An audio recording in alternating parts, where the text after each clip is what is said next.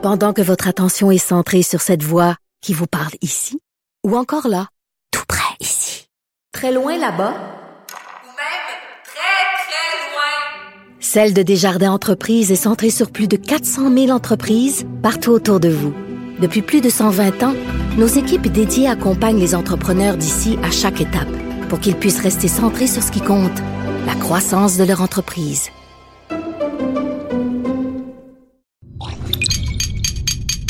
Cube Radio. Silence Veuillez vous lever. La Cour, présidée par l'honorable François-David Bernier, est déclarée ouverte. Entrez dans les coulisses de la justice. Écoutez, vous serez pas jugé. Ils appellent à la barre les acteurs de l'actualité. Oui, votre honneur.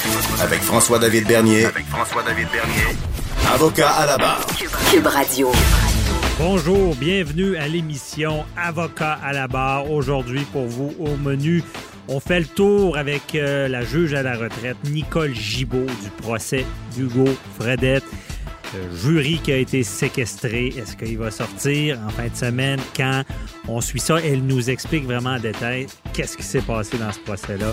Ensuite de ça, il y a Jean-Paul Boilly vous parle de la destitution de Donald Trump possible, destitution possible.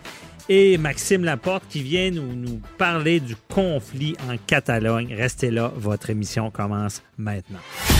Avocat à la barre. Avec François-David Bernier. Des avocats qui jugent l'actualité tous les matins. Le procès d'Hugo Fredette. Un procès qui nous marque, qui on, en parle, pas qu'on, je veux dire, c'est- des drames, là. on parle de violence conjugale. Euh, c'est un drame. On n'est pas voyeur en en parlant, mais c'est quand même important parce que c'est des choses qu'on essaie de comprendre. Donc, c'est un procès qui est très médiatisé. Euh, cette semaine, on a vu, bon, euh, la fin du procès des plaidoiries. Euh, on a vu le, jury, les jurés être séquestrés euh, parce que maintenant, suite à avoir entendu toute cette preuve-là, euh, avec des théories, des plaidoiries, ils doivent rendre une décision unanime. Donc, ils sont séquestrés. Et euh, bon, dans, le procès, on a vu des choses, défense de provocation, qu'est-ce que c'est, euh, un meurtre premier degré, euh, mais il n'y avait pas vraiment de préméditation parce que c'était dans le cadre du harcèlement ou de la séquestration, pardon. Et tout ça, qu'est-ce que ça veut dire? On a besoin de comprendre ce dossier-là. Et plus tôt, bon, à la, fin de la semaine, j'ai parlé à Nicole Gibault, juge à la retraite, analyste judiciaire que vous connaissez tous, pour faire un peu le ménage, de essayer de comprendre. Et elle, elle a de l'information quand même privilégiée parce qu'elle était dans la salle de cours. Elle a assisté en tant qu'analyste, elle a fait des reportages à TVA au procès et je la rencontre un euh, à la fin de la semaine. Je vous fais entendre l'entrevue euh, maintenant. Bonjour Nicole Gibault, ça va bien? Oui, Oui. Franco. Merci. Alors oui, j'ai, Merci euh, d'être avec nous pour nous faire nous, nous- nous faire comprendre parce que tu as vraiment assisté au procès. Là. Oui, ben c'est ça. C'est les gens qui étaient là euh, sont tous aussi privilégiés parce que c'est c'est c'est quand même important là, de comprendre. C'est ce que j'ai voulu me faire en y étant là toute la semaine. Donc oui, le jury séquestré, c'est bien de, de l'expliquer parce que les termes appropriés pour faire une histoire euh, quand même relativement courte, c'est priver ces gens-là du monde, de l'internet, du Les monde couper, là. ordinaire, les couper du monde. Mhm. Euh, l'internet, la radio, la télé, les nouvelles, les journaux. Euh, il faut qu'ils soient ensemble pour- lors, lors des repas, que ce soit ensemble à l'hôtel, au restaurant, lors des repas. Euh, même les gens qui, qui, qui, qui font le service ne peuvent pas engager des conversations. Il faut faire attention. Ils ont des constables spéciaux qui les accompagnent pour être certains qu'il n'y a pas de contamination de quelque nature que ce soit. Donc, ils sont vraiment coupés des, de, des gens. Et là, ils ont commencé leur délibération. Puis, Nicole, ils peuvent même pas en- ensemble être séparés. Ils ne peuvent pas aller deux d'un bar et jaser du procès. C'est vraiment Non, dans la salle. demande- Absolument. On demande une décision ensemble. On ne veut pas qu'il y ait des petits groupes qui se forment les uns contre les autres. Ou euh, bon. Alors, on demande vraiment là de, de, de faire euh, l'ultime effort de, de, de travailler ce dossier-là. euh, à la salle de cour, euh, à, à la salle de cour, à la salle au palais de justice, qui est une salle qui est appropriée pour eux. Euh, et que personne, on n'entend rien dans cette salle-là. Il y a personne qui peut avoir d'écoute de quoi que ce soit. Euh, ils n'ont pas à, à, à penser que euh, ils vont, on va leur demander pourquoi ils ont décidé telle ou telle chose. Euh, jamais personne pourra les questionner. Euh, la juge a remis des directives écrites, 80 quelques pages, c'est très très rare. Après les avoir, leur avoir bien expliqué euh, un- le plan comme tel pour les aider à se diriger en droit parce qu'ils sont maîtres des faits. Maître des faits, ça veut dire que tous les témoins, la trentaine de témoins qui sont passés et les différentes pièces à conviction, puis les différentes choses qui ont été dites par ces témoins-là, c'est à eux de les apprécier. Ils peuvent Mhm. les croire, pas les croire, les croire en partie, mettre les pièces ensemble. Tout ce c'est eux qui décident de ça. Par contre, la ligne directive en droit, ça, c'est le juge qui le donne. Il euh, euh, ici, c'est la juge. Et euh, elle a donné ses directives écrites. Elle a préparé un arbre décisionnel, c'est-à-dire pour chacune des victimes. Qu'est-ce que vous pouvez avoir comme verdict pour Madame Barbe? Qu'est-ce que vous pouvez donner comme verdict? Vous avez le choix pour Monsieur Lacan. Pourquoi?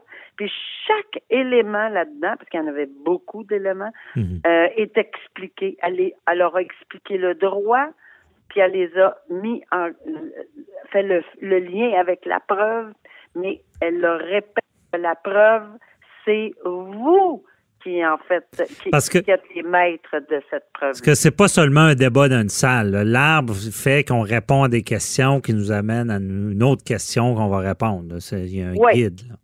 Ah, C'est un, un guide, euh, tu sais, c'est comme, évidemment, là, comme un, plan, là, avec, comme, comme tu dis, une question. Mhm. Est-ce que vous êtes arrivé à telle conclusion? Si oui, elle est là. Si non, elle est à l'autre place. Euh, oui, non, oui, non. Alors, on se dirige pour évidemment atteindre un verdict unanime parce que c'est le but. Alors, c'est ça. Puis pour les deux, ben, c'est très, très, très différent. Mais c'est complet. Et, et là, tu me disais aussi, à- avant l'entrevue, que la, la juge a, a passé quand même une journée à expliquer ça. Là. Oui, ça a passé toute la journée. C'est vrai qu'il y a eu quelques discussions avec les procureurs, mais dans l'ensemble de la journée, là, c'est c'est c'est c'est vraiment elle qui a lu ces directives. Évidemment, elle, leur- elle, elle leur a dit qu'elle remettait cette copie-là. Puis je, je fais une parenthèse en disant que c'est une excellente, mais excellente idée Mhm. de remettre ces directives-là par écrit. Pourquoi? Parce que dans les circonstances, euh, on peut avoir un moment d'inattention.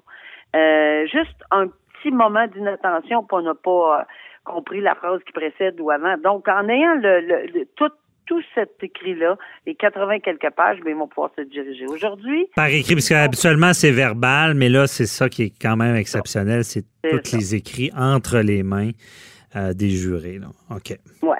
Alors tout ça pour dire que euh, aujourd'hui ils ont commencé la lecture, le- la réécoute. Ils veulent entendre des témoignages aujourd'hui, quatre témoignages aujourd'hui. Donc dans les circonstances ils vont faire ça.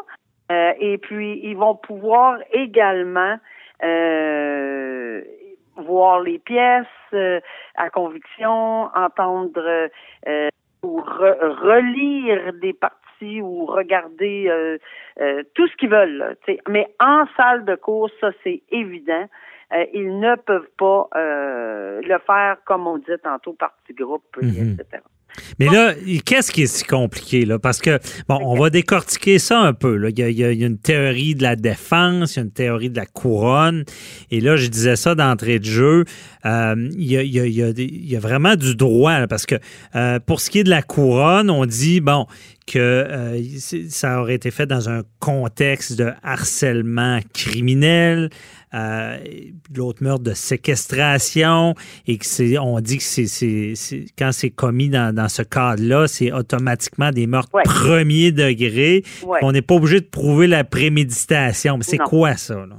Bon, alors pour les deux personnes, on va commencer par Madame Barbe. Madame Barbe, il y a deux chemins qui sont proposés pour arriver à un verdict de meurtre premier degré. Et tu fais bien de le dire, c'est pas un, meurtre prémédité qu'on l'appelle ici, c'est un meurtre premier degré, parce que indépendamment qu'il y ait préméditation, il n'y a pas besoin d'en avoir, c'est pas indépendamment, il n'y a même pas besoin d'avoir de préméditation. Si On en arrive à la conclusion que le meurtre a été commis, donc tous les, toutes les dispositions du meurtre ont été prouvées hors de tout doute raisonnable, plus une autre infraction qui doit être ensemble, mais qui en soi est, est l'infraction de harcèlement. Quels sont les paramètres du harcèlement? C'est quoi du harcèlement criminel? La juge a été obligée d'expliquer tout ça. Qui a- doit prouver quoi? Puis qu'est-ce qui peut constituer du harcèlement? Alors, a tout donné les directives là-dessus. C'est quoi du harcèlement? C'est, c'est... Ben, le harcèlement criminel, dans le cas présent, c'est très large, mais le- dans le cas présent ici, on, on, on, on suppose, on, on a mis en preuve là, tous les textos, euh, le, le, il y en a, il y en a 198, parce que 200 quelques euh, dans, dans une très courte période. Euh, elle avait peur de lui, elle refusait qu'il, selon la théorie de la couronne, ils ont mis en preuve ces textos-là, qu'il ne, elle, elle lui disait d'arrêter, elle avait peur, elle a même dit dans ses textos, je, tu me harcèles, je ne veux plus, c'est non, c'est non, ne m'écris plus. Alors on en a des de presque 200 qui provenaient d'un côté. Alors, ça, ça, c'est la théorie de la couronne. Ça, c'est la théorie de la couronne qui dit qu'il n'accepte pas la séparation, harcèlement, il commet. Puis là, il explique qu'il. euh, là, c'est le harcèlement, mais il y a, il y a une partie séquestration. Comme, Ouais. c'est comment qu'il partie de la séquestration, c'est que la couronne dit que la preuve, la preuve physique démontre qu'il y a eu un coup de couteau donné à Madame Barbe à l'extérieur sur le patio. La lame a cassé, euh, mais il y a eu un coup de couteau donné. On aurait Hugo Fredette aurait tiré Madame à l'intérieur de la maison alors qu'elle semblait être une comme un- une, poupée de chiffon qu'on a donné comme explication. Elle était molle molle, là, et mais mais elle vivait. Euh, il est clairement établi, selon la preuve, là, qu'elle vivait alors qu'elle a été déposée sur le plancher de cuisine. Et là, il n'y a plus de couteau. là. Le- la lame est rendue en dessous du, du, du patio et ou enfin de, de la galerie. Et là, il se serait dirigé selon. euh, il y a un autre couteau qui est trouvé dans le lavabo avec les traces de sang de Madame euh, Barbe. Donc, euh, il y a un deuxième couteau qui a été euh, utilisé. Puis en tout et partout, il y a 18 ou pas 17 coups de couteau qui auraient été donnés. Mais Euh, c'est là qu'il y a séquestre, parce qu'il y a, il y a Ben, rentre en dedans, il y a maintien là, et dedans. il finit. Euh, Ouais, et, et, et effectivement, tu as raison là-dessus, c'est qu'elle vivait. Donc, euh, euh, ce n'est pas parce que on est, on n'a pas besoin. Je me souviens de les termes qu'elle a. On n'a pas besoin d'être ligoté aux mains ou aux pieds pour être séquestré. Parce- Euh, elle, ne pouvait plus. Elle n'a même pas la force. Parce qu'elle peut, elle peut pas demander à l'aide et vraiment prise pas, captive. alors, euh. Ouais. Alors, il la garde là au lieu de, le- de faire d'autres gestes là, pour lui sauver la vie. Bon, Mhm. ça c'est pour. Donc, si c'est commis, en, euh, si- le meurtre est en commettant une séquestration et ou en commettant du harcèlement, la, la- la- c'est automatique un meurtre au premier degré. Automatique. Puis ça, c'est vraiment la théorie de la couronne qui a été établie. Mais là, pour la défense, parce qu'on va parler de Véronique Barbe, euh, c'est un.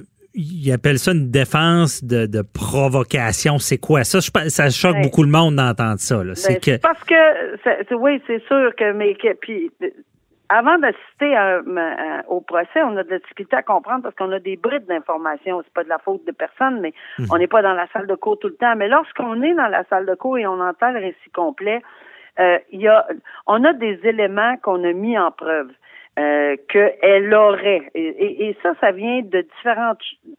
Bon, il y a évidemment de Hugo Fredette qui a témoigné, qui n'était pas obligé, mais Hugo Fredette a, a, a, a dit bon telle chose, elle, elle m'a attaqué avec un couteau euh, et j'ai perdu la carte. euh, je- Parce que, Nicole, c'est ça, il faut le dire, la provocation, c'est dans le code criminel, c'est des meurtres qui Ah, vont ça qui vont devenir des. On, on- on veut que le meurtre enlever cette intention-là pour que ça devienne un homicide involontaire coupable. Ouais, C'est un peu ça. ça. Prend un, ça prend un air de vraisemblance. Il faut que ça soit vraisemblable. Donc, pendant tout le procès, c'est la juge qui détermine. C'est, c'est le ou la juge ici, c'est la juge qui détermine les composantes de cette défense de provocation étaient présentes. Parce que on se cachera pas là qu'il y a eu beaucoup, beaucoup de hors-jury, puis il y a eu beaucoup de rencontres avec les procureurs et les avocats, puis il y a eu beaucoup de, de, de, de, de pour et contre, etc. Elle a tranché. Elle a décidé des verdicts.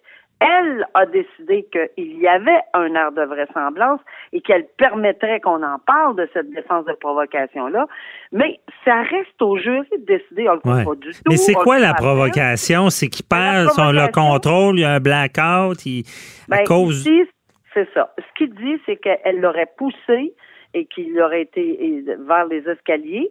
Et que bon euh, et par la suite c'est là où ça aurait décliqué là qu'elle elle l'aurait euh, euh, voulu l'attaquer avec un couteau. Ça, les fils ont connecté la le, le- euh, il a complètement sauté la marmite, si on, si on permet l'expression.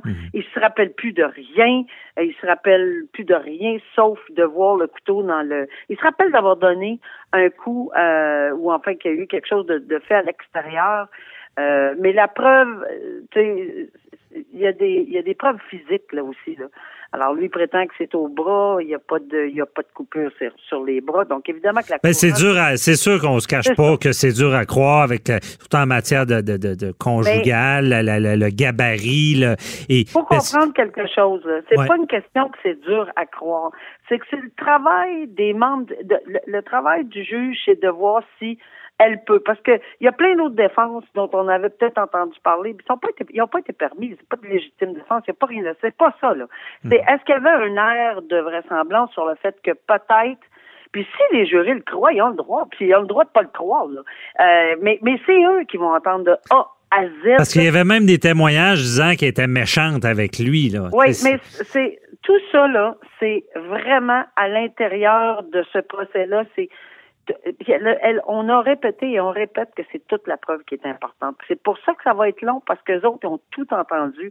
Eux autres, ah oui, on se souvient de tel témoin a dit telle chose. Ok, avec ça, avec ça, non, ça se peut pas. Ça c'est pas vrai, on le croit pas, on le croit, on le met de côté. C'est eux qui vont décider là-dessus. Mais il faut qu'elle soit juste. Il faut que le juge ou la juge soit très juste pour tout le monde. Alors, comme le fardeau est hors de tout doute raisonnable pour la couronne, si la défense a soulevé quelque chose, puis en droit, elle peut le l'ouvrir, ouvrir ce genre de défense-là, elle le dit. Ça veut pas dire qu'elle dit pas que c'est, elle elle a pas dit que c'était une défense qui était correcte. Elle a tout simplement dit, c'est à vous de décider si vous la croyez ou non. Mhm. Alors, pour ce qui est d'Yvon Lacance, maintenant, si on, si on veut aller à Yvon Lacance, Ouais. Yvon, Yvon Lacance, on a ouvert, il y a, il y a deux chemins également pour le meurtre d'Yvon Lacance, et ce sera le chemin de la préméditation. Contrairement à, Véronique Barbe, on ouvre le chemin de la préméditation, meurtre premier degré, prémédité et de propos délibérés. Et aussi, on a soulevé qu'il s'agit d'un meurtre premier, tout comme dans le cas de Mme Barbe, parce qu'il séquestrait un enfant dans, dans sa fuite. Là. Il aurait pris un enfant à partir du, de la résidence euh, euh, où Mme Barbe est décédée. Il, il serait parti avec un enfant. Donc, la théorie de la couronne, c'est qu'il aurait séquestré un enfant. On n'a pas besoin de séquestrer la personne ou la victime. Là. On peut séquestrer une autre personne et commettre un meurtre sur une autre personne. C'est très complexe, puis c'est pour ça que les jurys ont besoin de guides puis d'aide, parce que si ce chef-là est retenu meurtre en commettant la séquestration d'un enfant, ben c'est automatiquement, encore une fois, un meurtre premier degré. Puis s'il arrive pas à ça, ben il pourrait se pencher sur le meurtre prémédité, parce que la théorie de la couronne veut que euh, il ait circulé à la halte roussière deux fois, qu'il a dévissé ses, ses, ses, ses petits bouchons de roue là pour euh, et que Monsieur euh, Lacasse probablement c'est pour l'attirer vers son véhicule, puis que le but ultime c'était de prendre son véhicule, puis il pouvait pas garder de témoin vivant. là, pour la fuite. là.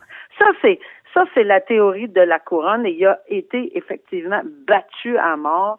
Euh, lui, euh, la, la défense prétend qu'il il aurait attaqué. euh, les deux se seraient battus. Et les Mais- preuves là-dedans, le sang, les, les, les, les, traces de sang, c'est ça. Il y a tellement de, de, de, choses à regarder. Ouais, mais je veux dire, puis tu sais, on parle de préméditation à, à, à l'halte routière. C'est faut comprendre, la préméditation, ça peut se passer assez rapidement. là. Ah, mais absolument. C'est ce qu'elle a expliqué. On n'a pas besoin des heures, des jours et des mois. Là. Euh, et c'est la théorie de la couronne, c'est qu'il a fait du repérage. Il passe une fois, on le voit sur la vidéo, il passe une autre fois, plus et, là, c'est parce qu'il avait déjà planifié en, passant la première fois, OK, il y a quelqu'un là, c'est la théorie de la couronne. La défense ne dit pas ça du tout, il s'en allait à la salle de bain, et en revenant de la salle de bain, puis il est allé dans le bois alors que qu'il y avait un endroit spécial, mais il l'a pas utilisé parce qu'il voulait pas être repéré. C'est ce qu'il dit. Et, et, il a vu, M. Lacasse, qui prend les mains d'un enfant, de l'enfant en question, puis Là, il, a paniqué, il a pensé toutes sortes de choses. Euh, il a pensé que M. Lacasse voulait enlever l'enfant. Bon, euh, c'est la théorie de M. Hugo Fredette. C'est pour ça qu'il l'aurait empoigné puis, puis frappé pour le dégager de l'enfant en question. Mhm. Frapper et laisser là, parce qu'il y avait une théorie de la défense comme quoi que c'était pas nécessairement les, coups qui auraient été la cause de la mort. Ça a été soulevé. Ça a été soulevé. Maintenant, euh, c'est aussi euh, au jury de décider tout ceci. Euh, les, toutes les fractures. il, est, vraiment très tuméfié. Il y a beaucoup, beaucoup de fractures au visage. Euh, sa théorie, c'est qu'il aurait fait une prise de judo à, de, à M. Lacasse. Il aurait tombé euh, la tête sur l'asphalte. Sauf qu'il n'y a, il a pas nécessairement de preuve de fracture à l'arrière. Et on l'a laissé dans un boisé. M. Lacasse dit, je, euh, M. Fredette dit, je ne pouvais pas le laisser là. Alors, il y a du sang partout dans le véhicule en avant. L'enfant est présent dans le véhicule également. C'est terrible. La preuve est à l'effet que l'enfant a du sang des deux, de, de, la victime, M. Lacasse, également sur ses souliers, ses pantalons. Ah non, je vous dis que c'était pas évident à écouter, là. Euh, alors, c'est un peu la raison pour laquelle quelqu'un me demandait pourquoi on n'a pas fait témoigner l'enfant. Ben, on fait pas Je pense qu'il était assez traumatisé, là. On va pas là, là. Non. Il y a d'autres méthodes, mais euh, euh, avec justement, encore une fois, dans cette défense-là, ce qu'on veut, c'est enlever cette intention-là d'enlever la vie. C'est-à-dire, on, s'est battu, je voulais pas le, tuer. Parce que dans tout ça, Hugo Fredette reconnaît avoir être la personne qui a enlevé la vie à ces deux personnes-là. Là. Oui, il reconnaît avoir enlevé la vie, mais lui, pour lui, dans le cas de Mme Barbe, ben, évidemment, si on retient la provocation, ou enfin, il, il, il mentionne qu'il n'a jamais eu cette intention de, de la harceler, ni de la séquestrer, euh, et la provocation et tout ça, c'est que, bon, on a ouvert différents verdicts. Si c'est pas un meurtre premier, ça peut être un meurtre deux. On n'ira pas dans le détail parce qu'on en a pour la journée, là. Mhm. mais, euh, mais un meurtre deux ou un homicide, c'est ce qui est euh, la, défense demande l'application évidemment de, du verdict de, l'homicide involontaire et, et ça c'est pour la, Madame Barbe. Et dans le cas de Monsieur euh, Lacan, c'est la même chose. Meurtre 1, euh, avec la séquestration d'un enfant, euh, meurtre prémédité, euh, clairement avec la, le repérage à la halte routière et la planification de prendre le véhicule et de partir, de se sauver. Là. Mm-hmm. Alors ça, ça serait là-dessus. Et on ouvrirait meurtre 1, meurtre prémédité, homicide, meurtre 2, parce qu'on parle toujours Monsieur Fredette revient régulièrement dans sa plaidoirie en disant qu'il était encore sous ce choc euh, énorme. Donc, ses idées n'étaient pas nécessairement de tuer les personnes, mais c'était nettement là éclatant dans son cerveau. Là. Puis mhm. cette trame de d'état d'esprit va durer pendant tous les meurtres selon lui. Là. Mais alors, ça, c'est au jury de décider s'il croit ou non. Parce que aussi, c'est assez particulier de voir l'accusé dans, des, causes de meurtre témoigner aussi. C'est plus rare quand même. Oui, mais c'est une question de choix. C'est son choix euh, ultime. C'est sa décision. Mhm. Et euh, c'est ça. Et il a, il a été interrogé et contre-interrogé de façon euh, chirurgicale, je peux vous dire. Mhm. OK. Et là, euh, je veux dire, le, jury va devoir délibérer. C'est l'histoire de dire, bon, ouais, ils veulent... Euh, ils veulent partir, ils veulent avoir leur dimanche, ils veulent régler ça plus rapidement. Ça doit pas arriver vraiment. Ils prennent ça au sérieux. sérieux je suis pas une personne qui croit cette théorie-là. Est-ce que ça peut arriver après une semaine, le vendredi d'après, peut-être qu'à un moment donné, on, peut avoir un peu plus d'impatience, là. Mhm. Mais ici, là, clairement, là, Euh, ça commence avec la réécoute de quatre témoignages. Ça, je sais très bien qu'ils finissent pas ça demain à mercredi pour avoir le week-end. Mais je pense pas qu'ils pensent comme ça, parce que euh, vraiment, là, j'ai j'ai semblé, à chaque fois que j'ai suivi des procès et que j'ai vu les jurés, je, je sens que ces gens-là le savent, qu'ils ont une responsabilité énorme sur les épaules, et que peu importe ce qu'ils pensaient avant, on leur fait confiance qu'ils sont capables, indépendamment de tout le monde qui dit, ben, c'est clair que ça, voyons non, c'est clair qu'il a fait, blablabla. Mais il, il faisait peut-être partie de ces gens-là, mais quand il arrive pour une, une tâche aussi importante et difficile, je vous dis que ça ramène les esprits rapidement. Ouais. Écoutez, ils sont traités aux petits oignons. C'est, il y a, le- le- la juge a dit, il y a deux juges dans cette salle, moi et vous. Ouais. Vous êtes tous des juges. Ils ont une énorme responsabilité, puis je pense qu'ils vont la prendre très au sérieux, j'en suis convaincue. Et puis ça sera pas demain. OK. Ça sera pas après-demain. Parce que là, pour nos auditeurs, on, on est jeudi, l'entrevue va être diffusée samedi, on verra. Mais on, se demande tout le temps, dimanche. on se demande tout le Ouais. temps si le vendredi soir, ils ont, ils ont pas, mais c'est pas comme ça que ça fonctionne. On le sent bien dans ta ça. façon que tu, tu le dis. Non, non. Hey, merci beaucoup. On, a pris plus de temps, c'est le fun parce qu'on on comprend bien ce dossier-là. Merci de nous l'avoir euh, expliqué comme ça. Euh, puis je le répète, c'est pas du voyeurisme. C'est important de comprendre ces choses-là, comment notre système de justice fonctionne. Merci beaucoup, Nicole, de nous avoir expliqué ça. Et on, on s'en reparlera parce qu'il y a d'autres étapes euh, à suivre À dans ce dossier-là. Merci bien. beaucoup, là, puis bonne journée. Bye Bonne bye. journée, au revoir. Bye bye. Vous écoutez Avocat à la barre. Donald Trump, vous le connaissez tous. Euh, Donald Trump, mais maintenant, on le sait, on le voit dans l'actualité, il y a une procédure de destitution qui est enclenchée. En tout cas, je crois qu'il est enclenchée. Euh, on en avait parlé la semaine dernière avec Luc La Liberté qui nous a très bien résumé tout ce dossier-là, qui est très politique américaine. Euh, par contre, c'est du droit, hein. c'est une procédure. Il y a des choses qui vont être plaidées d'un côté et de l'autre. Une façon de faire. Et euh, on voulait mieux comprendre tout ça avec euh, notre chroniqueur, euh, maître Jean-Paul Boilly, qui, euh, qui est sur un bateau quelque part dans le monde, qui est avec nous quand même, pour nous expliquer euh, ce dossier-là euh, de Donald Trump. Bonjour, maître Boilly. Oui, bonjour, Maître Berlier, directement de nos studios de New York. Euh, je suis euh, présentement aux États-Unis. Ah. Et euh, je peux vous dire que c'est the talk of the town, comme on le dit en anglais. Là. Euh, ça fait jaser ici. Là. Écoutez, il faut regarder, là, il y, a- il y a un aspect, oui, juridique, il y a un aspect politique important.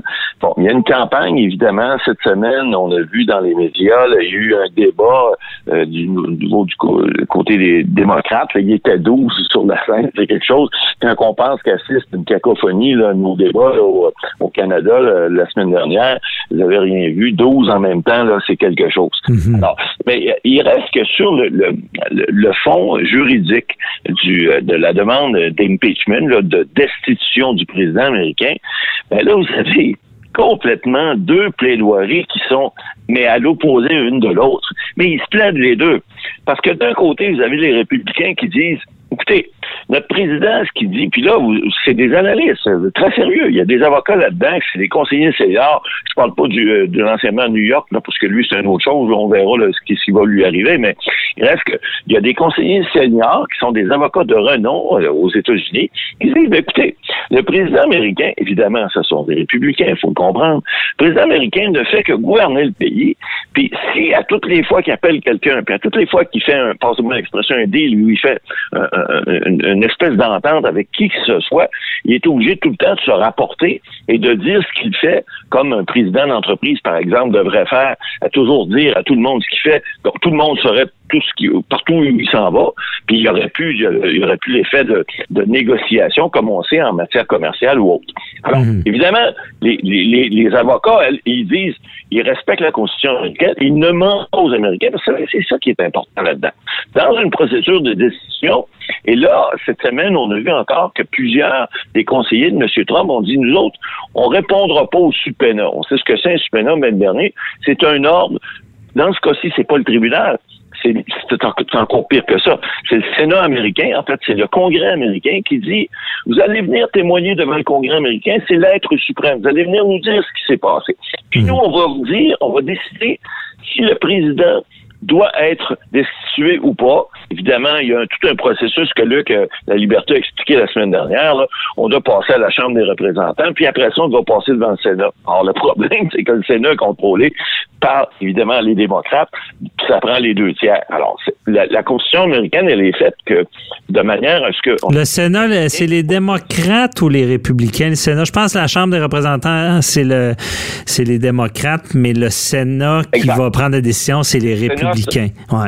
Exactement. Donc, eux qui ont la majorité, euh, ce serait fort surprenant qu'il y ait les deux tiers des sénateurs qui, qui votent en faveur de la décision du président. Or, cette semaine, on a vu des sondages ici aux États-Unis qui démontrent que, bon, euh, vous l'avez dit souvent, M. Bernier, à l'émission, on dirait que Donald Trump, et tout ce qui arrive, ça lui passe comme si l'eau sur le dos d'un canard. Donald le canard, c'est ça. Ouais. Eh, eh, eh, exact. Un vrai téflon, et c'est quelque chose de voir ça. Or, cette semaine, on regarde les sondages. C'est la première fois aux États-Unis depuis Donald Trump est là, depuis trois ans qu'il est en fonction. C'est la première fois qu'il y a plus d'Américains qui, qui, aimeraient voir le voir destitué. Alors, là, c'est un signe. On commence, puis au niveau, en plus, vous avez eu la, la, bon, il y a les guerres en, Syrie, puis euh, il y a eu des décisions que Trump a prises. Vous savez, il y a le président euh, euh, kurde qui, qui, qui est M. Erdogan, qui a dit il y a deux semaines que c'était un être intelligent, qui, était, qui allait bien faire, etc. La semaine dernière, il a quasiment envoyé promener, puis finalement, là, il a décidé de ne plus aider ses troupes. Alors, Là, il y a bien des gens, ça a des conséquences énormes. Alors, il y a bien des gens qui ont dit, non, Trump, euh, il sait pas trop trop ce qu'il dit, il dit un peu n'importe quoi. Effectivement, on le dit, nous autres, depuis des, années, là, qu'il dit un peu n'importe quoi. Les Américains commencent à le comprendre, puis commencent à dire, ben, un instant, on peut être gouverné par ces gens-là. Alors, tout ce qui est de républicains disent, ben, le, le, président fait ce qu'il a à faire comme président, il n'a pas d'affaire à venir témoigner. Il n'est pas, il est pas sous la loupe, parce que dans ce cas-là, on se rappelle, c'est un appel qu'il a fait, puis un peu, on comparait ça à un appel un peu mafieux, dire, regarde, euh, sans demander directement quelque chose euh, qui, qui, qui était personnel pour sa campagne. C'était comme, je t'ai aidé là, ça voulait dire aide-moi. C'est ça qui est reproché là, en ce moment. Scratch my back, I scratch you, on mm Gratte-moi, puis je vais te gratter moi aussi. Alors, c'est évident que l'appel qu'il a fait là, là, il est allé se couvrir quelques semaines après en disant Ouais, je peux demander aux Chinois de faire la même chose. Un instant, il y a eu un débat cette semaine, justement, les démocrates, eux, sautent là-dessus. Eux, c'est l'inverse. Ils disent ben, écoutez, le président, il arrête pas de mentir au peuple, il arrête pas de faire des choses qui sont à l'encontre de la Constitution américaine, on demande à ce qu'il soit entendu, on demande à ce qu'il soit destitué. Pour ça, eux, ce qu'ils disent, vous avez Kamala Harris, qui est une des, candidates, qui probablement ne sera pas élue au niveau des démocrates, mais qui est une, avocate brillante. Mm Écoutez, j'ai jamais rien vu, moi, dans ma carrière, d'aussi grossier, d'aussi gros et d'aussi euh, propre à faire destituer un président à cause de la Constitution américaine. Alors, vous avez là un tout autre discours qui, qui montre qu'il y a, y, a, une tranche des Américains qui disent ben, c'est assez, arrête de nous mentir en pleine face, puis arrête de nous dire des choses qui n'ont pas d'allure, puis de nous faire passer ça comme s'il se passait rien dans notre vie. Euh, je veux dire, on ne croit plus. Là. Alors, mhm. c'est très différent. Ce ce qui est agréable à suivre, c'est de voir de quelle façon M. Trump et tout son entourage, c'est pas je suis, là. Cette semaine, ils ont tous dit, excusez-moi, vous savez, vous, un supéna, M. Bernier, puis, puis vos clients reçoivent des supénas, vous dites, ah, non, moi, je suis au-delà de tout ça, moi, la loi, je m'en fous, on va pas témoigner. C'est tout le... Mais parce qu'il y, a, y a tout le débat aussi à savoir si le, le, le président en fonction peut être vraiment accusé d'un acte criminel durant ses fonctions, parce que là, là, l'impeachment ou la destitution, c'est quand même une procédure euh, qui fait qu'il y aurait, je pense qu'il y a deux manières. Hein. il, y aurait commis un acte illégal, ça semble être le cas, ou il n'est plus apte à, gouverner. Mais là, c'est l'acte illégal. Mais est-ce qu'on peut vraiment l'accuser de quelque chose durant ses fonctions? C'est tout, c'est tout le débat, là, présentement. D'un côté, on dit non parce qu'il gouverne, puis il n'y a pas d'affaire à vous dire comment il gouverne. Il gouverne pour le bien-être du pays, etc. Puis de l'autre côté, on dit ben l'inverse. On dit non, il est en train de faire des choses qui sont tout à fait illégales, qui relèvent même d'actes mafieux, parce que ce sont les termes qu'on prend. Puis effectivement, lorsque tu dis à quelqu'un, regarde, si tu fais pas ça, tu n'auras pas ton 400 millions, ou j'aurais pas ci, ou tu te donnerais pas ci ou pas ça. Je veux dire, ça marche un peu comme ça. Hein? Tu, de, bouge pas au tir, c'est ça que ça veut dire. Mm-hmm. Alors, en quelque part, ils ont, beau jeu, les démocrates, de dire ça. D'autre côté, ben, ils disent non. Il a fait son, travail de président américain. Il a fait de, puis, pendant ses fonctions, vous n'avez pas d'affaires. Vous pensez qu'il a fait de quoi illégal, vous viendrez après. Mais attention, il y a un président américain qui a refusé d'aller témoigner suite à des subpoenas qu'il avait reçus dûment. Puis il n'est pas allé témoigner, il s'appelle Richard Nixon, et il a été obligé de démissionner à un moment donné devant un tollé, dans les années 70. Alors, est-ce que euh, Donald Trump va être obligé de faire la même chose? Probablement pas, parce qu'il faut pas oublier que l'élection américaine arrive l'an prochain. Alors, évidemment, le temps que cette procédure-là, ce processus judiciaire-là se fasse, ça va prendre un certain temps, mais pendant ce temps-là, ils baissent dans les sondages, et pendant ce temps-là, ben évidemment, les démocrates, ils en font leur sugar, puis ils réussissent, eux, à monter dans les sondages, même si on n'est pas sûr encore. On parlait de Joe Biden qui était premier, mais là, c'est plus, plus lui, c'est Mme Warren maintenant qui est, qui est au-delà de 30 Mhm. Et Ça veut pas dire que le juridique va faire en sorte que Donald Trump va baisser les bras.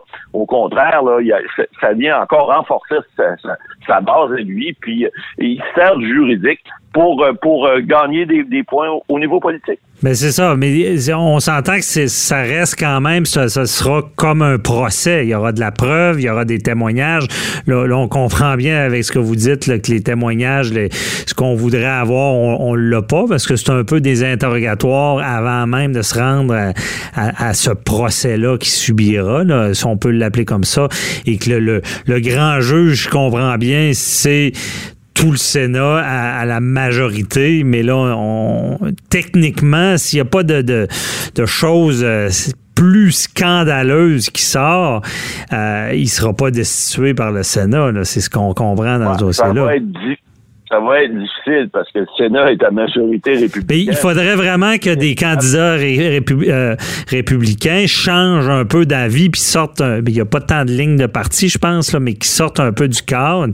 Mais euh, Vous savez, dans, dans mesure, dans mesure où les républicains sentent que Trump va l'échapper à la prochaine, puis qu'ils ont peut-être un candidat caché, en une petite carte cachée en quelque part, qui voudrait faire remonter, sur, on dit tout le temps, le petit lait remonte en haut, là, ben, s'il était capable de le démontrer puis de le faire, oui, il pourrait à ce moment-là avoir un, un impeachment, il pourrait se euh, retourner leur veste, un peu comme font les motards, et puis dire, non, non, garde toi on t'applique plus, on va voter en faveur de l'impeachment. Mais gagez pas votre veste là-dessus, je pas sûr, je penserais Ben donc, euh, donc, avec la preuve qu'on a, qui est un appel, qui est un peu nébuleux, euh, tu sais, c'est pas non plus flagrant. En fait, c'est pas. Ah.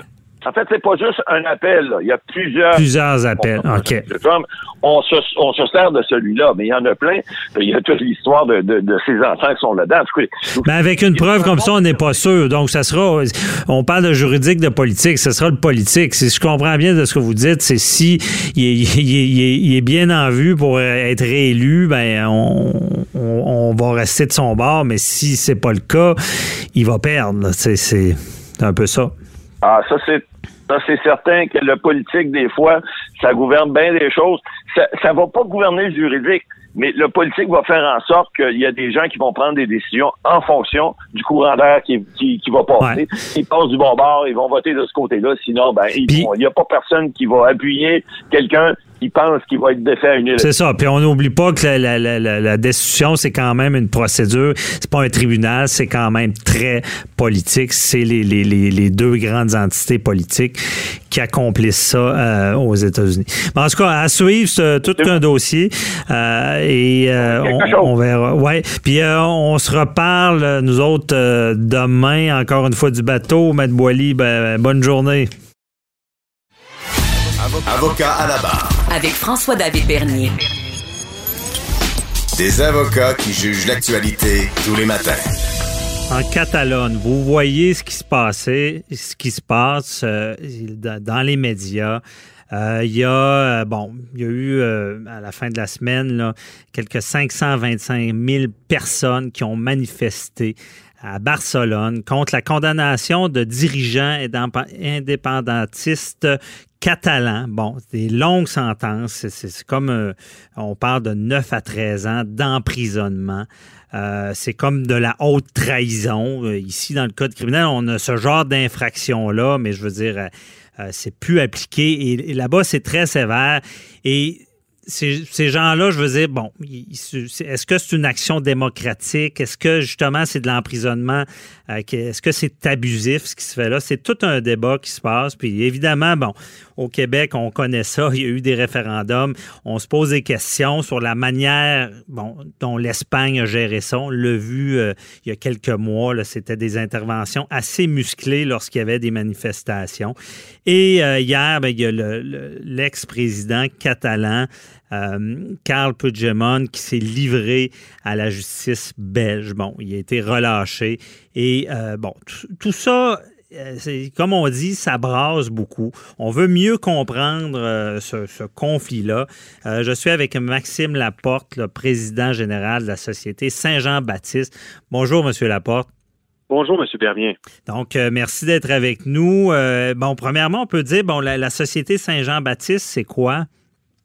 Ben, écoutez, c'est le plus ancien organisme à but non lucratif au Québec. Il est toujours euh, si actif, voire hyperactif euh, pour euh, l'avancement du statut peuple québécois, l'avancement du combat des peuples pour l'autodétermination, l'avancement du statut de langue. Et évidemment, on connaît bien la Société Saint-Jean-Baptiste pour la Saint-Jean-Baptiste, la fête nationale du Québec, euh, euh, qui est sans doute le, le rassemblement le plus populaire euh, dans l'année. Mhm, ben oui, c'est ça. On connaît tous. Et là, vous vous intéressez vraiment à ce qui se passe euh, en Catalogne. Et euh, ben, pouvez-vous nous faire un peu un topo général pour mettre la, table là-dessus? Là? Qu'est-ce qui se passe? Alors, depuis la fin des années euh, 2000, euh, le peuple catalan se mobilise pour euh, que la Catalogne, qui est une région euh, autonome de l'Espagne, accède euh, au statut d'État euh, indépendant. Il y a eu euh, euh, toutes sortes euh, euh, d'épisodes euh, dans cette euh, vaste crise euh, historique et constitutionnelle qui ont euh, mené les citoyens là-bas à euh, prendre la rue euh, à euh, se mobiliser en masse pour sortir euh, du royaume d'Espagne, qui, on le voit, réprime euh, assez violemment par ses institutions, notamment judiciaires, ce euh, vaste mouvement euh, démocratique et euh, Mhm. Et oui, effectivement, on a vu beaucoup de violence avec tout ça. Et là, euh, il y a, l'ancien président, le Carl Puigdemont, qui voulait, lui, vou- voulait avoir refuge au Canada, c'est ça? Ah, il demande pas refuge au Canada. En fait, c'est que comme euh, la société le fait euh, occasionnellement, nous invitons des chefs de file euh, d'un peu partout dans le monde afin qu'ils viennent témoigner de leur euh, expérience, de leur combat. Alors, nous avons lancé une invitation euh, à Monsieur Puigdemont, euh, notre ancien président d'honneur, Feu Bernard Landry, était très emballé donc euh, Mhm. à l'idée que Monsieur Puigdemont fasse, fasse cette euh, tournée de, de conférences, de rencontres, pour notamment qu'ils viennent nous parler de, du référendum qui euh, s'est tenu en Catalogne le 1er octobre euh, 2017. OK. Et donc, c'est ça que le- euh, vous n'avez pas eu de nouvelles. Ça n'a pas été autorisé encore, là, cette venue. Là. Alors, euh, ben, euh, évidemment, nous avons planifié euh, son calendrier de tournée, euh, tout allait bon train. Or, vous savez, euh, pour euh, pour qu'un étranger, euh, euh, comment dire, voyage au Canada, eh bien, les autorités euh, fédérales depuis 2016 imposent euh, une procédure qui s'appelle l'autorisation de voyage électronique. C'est une sorte de visa électronique qui peut s'obtenir euh, via euh, Internet, qui est d'ailleurs notamment obtenu en moins de 72 heures. Et eh bien, Immigration Canada, depuis plus de six mois au moins, tarde, obstrue, bon, la demande de, de l'ancien président catalan, sa demande donc d'AVE. Donc, euh, vous sentez que ça serait lié à tout ce qui se passe, euh, évidemment, en Catalogne. là? Ben, c'est la seule conclusion logique à laquelle je, je peux en arriver, c'est-à-dire que ce dossier-là, il est éminemment, objectivement euh, politique. Euh, bien sûr, l'État canadien a des liens diplomatiques avec euh, l'État espagnol, donc il y a toutes sortes de questions qui se posent. Est-ce qu'il y a eu des pressions diplomatiques de la part de Madrid à l'égard euh, d'Ottawa? Est-ce que tout ça euh, euh, explique, bon, ce délai est totalement déraisonnable. Là? Mhm. Euh, bon, dans l'octroi de, ce- de ce, ce visa électronique qui normalement est une procédure euh, extrêmement simple. c'est ça. Puis M. Puigdemont n'est pas d'accord avec ça. Je pense qu'il il pensait même à prendre une procédure pour que euh, chose se fasse selon les règles. Ben, c'est-à-dire que la situation est euh, à ce point extraordinaire que euh, euh, ben là, la patience a, ses limites. On estime que la mascarade a assez duré et que le Canada doit rendre une décision, quelle qu'elle soit, qu'elle soit favorable ou défavorable, à, euh, à l'octroi de cette, ce visa électronique. Et euh, voilà, le problème, encore une fois, c'est que les autorités canadiennes euh, bon, euh, manifestement, euh, multiplie les mesures dilatoires, gagne du temps dans ce dossier. Et euh, ben, ça va à l'encontre, euh, je pense, de la liberté euh, de la liberté de M. Puigdemont à circuler. euh, Mhm. euh, et euh, au fond, il n'y a rien qui, juridiquement, à notre sens, euh, explique ce comportement-là de la part euh, d'Ottawa. Vous savez, on, on peut interdire un étranger de territoire euh, lorsque, bon, il y a des motifs raisonnables de croire que, euh, bon, euh, cet étranger aurait commis, euh, bon, des infractions de grande criminalité qui auraient une équivalence en droit canadien. OK. Euh, donc, vous voyez un peu tout le fond du, du, du débat, là, de Ouais. cette controverse, c'est à savoir, est-ce que organiser un référendum euh, devrait être reconnu par les autorités canadiennes Comme comme, un étant crime. euh, un crime? Ouais. C'est un, bon questionnement. Puis pour nos éditeurs, là, ce qu'on comprend, parce qu'il y en a qui vont dire, bon, il s'est livré à la justice belge, il pourra, c'est certain qu'il ne pourra pas venir, mais ils lui interdisent pas de, de, de partir du pays, est-ce que je comprends? Là?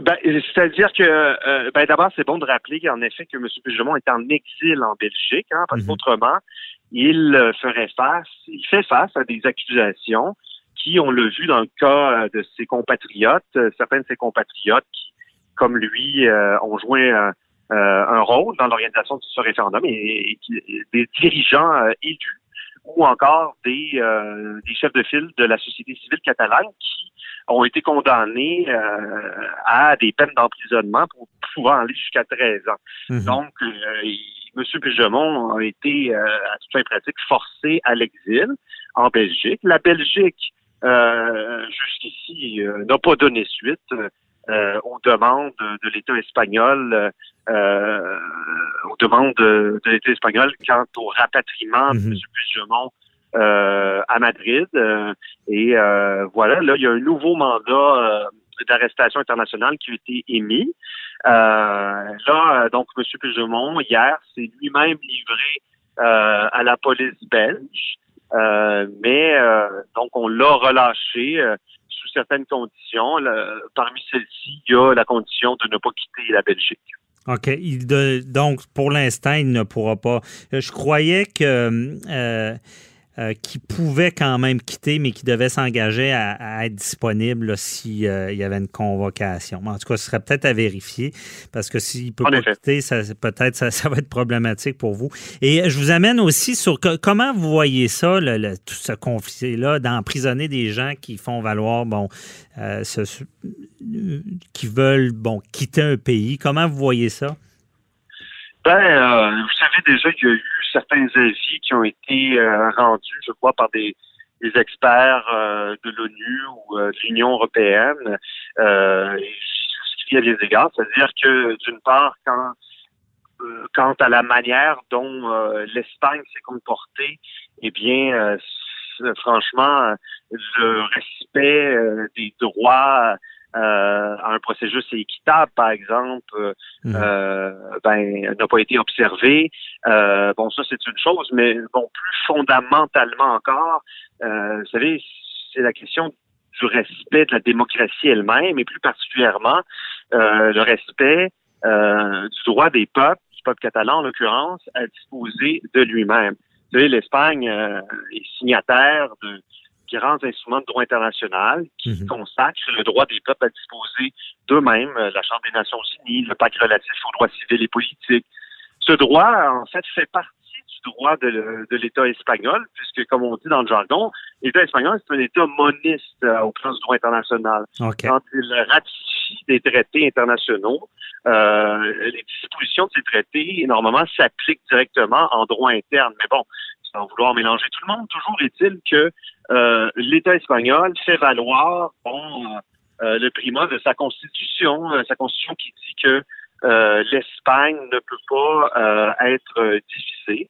Mhm. Et non seulement cela, donc l'Espagne en traduit ça par des accusations criminelles d'une gravité tout à fait tout à fait euh, ben, aberrante. C'est ça, de, l'emprisonnement jusqu'à 13 ans. Donc, ce sera vraiment un débat à suivre. C'est tout qu'un débat, honnêtement, à, voir. Puis d'ailleurs, précision, ce que je, ce que je comprends, c'est qu'il pourrait, vous pourriez l'avoir au Canada en conférence si le juge belge l'autorisait à venir au Canada. Donc, en tout cas, on, vous souhaite qu'il puisse se déplacer. Puis, euh, on va suivre ce conflit-là, évidemment, qui, qui euh, c'est tout qu'un débat de société. Donc, merci beaucoup euh, de nous avoir expliqué tout ça, Maxime Laporte, le président de la Société Saint-Jean-Baptiste. Merci beaucoup. Les bonnes journées. On se reparlera sûrement. Il y aura d'autres développements, c'est certain. Merci beaucoup. Bonne journée. Ben, merci à vous. Bye bye. Au revoir. C'est déjà tout pour aujourd'hui. Demain, on répond à vos questions, les questions du public. On vous invite à aller poser en appelant au 1-877 Cube Radio ou sur notre Facebook. Euh, Maître Jean-Paul Boilly sera là pour y répondre. On se retrouve demain. Bye bye. Pour écouter cette émission, rendez-vous sur cube.radio ou téléchargez notre application sur le Apple Store ou Google Play.